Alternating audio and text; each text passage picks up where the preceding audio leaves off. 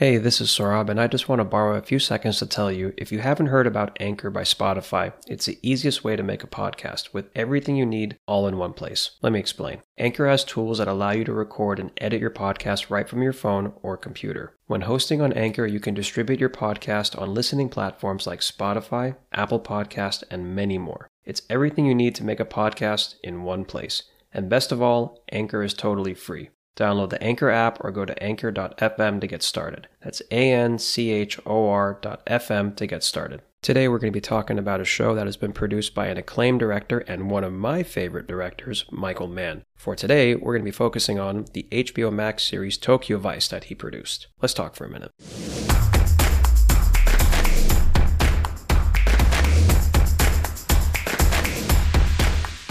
Only 3 episodes of this show have aired at the time of this review that I'm recording right now. I'm a big fan of Michael Mann. The rating for this unique series is an 8 out of 10. For this series and the true story that it talks about, let me just paint a picture for a second. It's set in Tokyo, Japan in 1999. 1999. Yeah, that's how far back this goes. In Tokyo Vice, we find American journalist Jake Edelstein settling into his new job as a journalist at a major paper in Tokyo. He's trying to make a big name for himself. He's trying to learn about the culture. He's trying to adapt and work well with his colleagues. As he is on the police beat, he's trying to befriend himself to the Tokyo police. Very quickly, he's also understanding that the Yakuza is going to be playing a very big role in whatever he's going to be covering as a journalist on the police beat. There's actually quite a few pros about this series. What's really enjoyable is that Tokyo itself is kind of made as a character in this series. It's beautifully shot. The score is fantastic and provides kind of an eerie, cool atmosphere to the whole show. And guess what? The composers for this show are Danny Bensi and Saunder Jurriaans, who are also the composers for Ozark, another great show. This show has all the usual positive characteristics of a Michael Mann film. Your leading actors are fantastic. You have that with Ansel Elgort here, with Ken Watanabe, and the entire supporting cast, whether it's from the newspaper or from the police force or the cast members playing the Yakuza. Everyone does a terrific job. All the detail that goes into the journalism setting, the police setting, the Yakuza background setting, the underworld, giving you this idea of tension of characters who are conflicting from different lifestyles, different backgrounds, the American style, the Japanese style. It creates great tension, and it's just very hard to take your eyes away from the screen.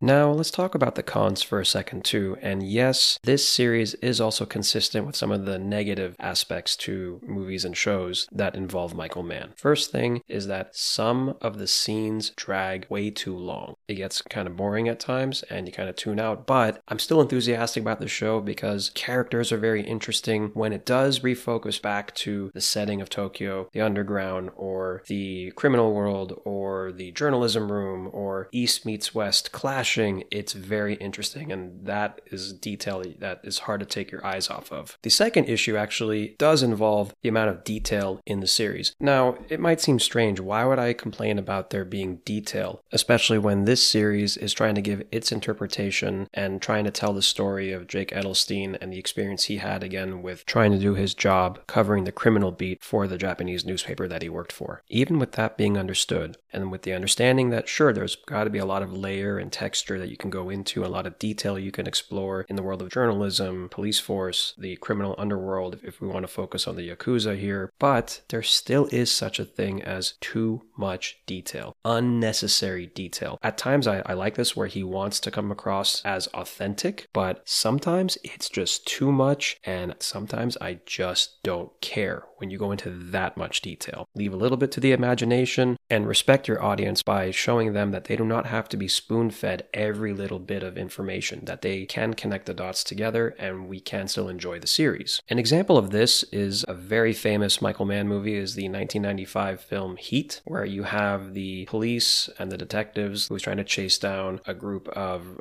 robbers, especially with the Robert De Niro character and the thieves that they go after banks and various scores and heists. There's so much detail, what they study, what they learn, how they try to cover their tracks and all of that, which it is kind of like an interesting thriller up to a point, but even at times in the beginning of the movie, they go into way too much detail that no one cares about. If you think that's a bit much, if you were to go even a little further back to the 1981 movie with James Caan called Thief, this is definitely a predecessor to Michael Mann's later movie of Heat. In Thief, there's an opening scene where James Caan is doing a heist, and all the detail, the opening scene, I'm sure it was probably only maybe 5 minutes, 7 minutes. It felt like 15, 20 minutes of just watching this guy do various things with engineering and physics to make the heist possible. There was a point where I'm like, okay, this is no longer cool. This is torture.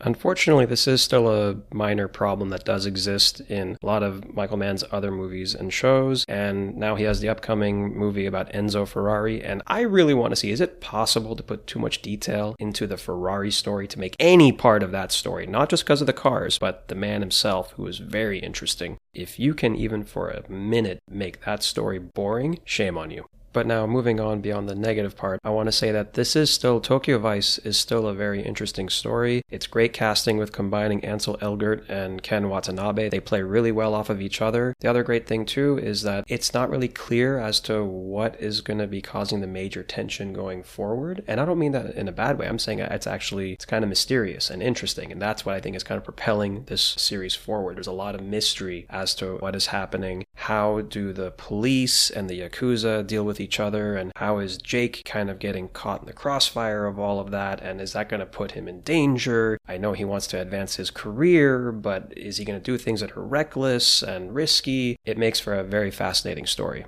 8 out of 10. There are still 5 episodes left of this series, and I'm looking forward to seeing where it's going to take us. I hope you check it out. Enjoy. Thank you for listening.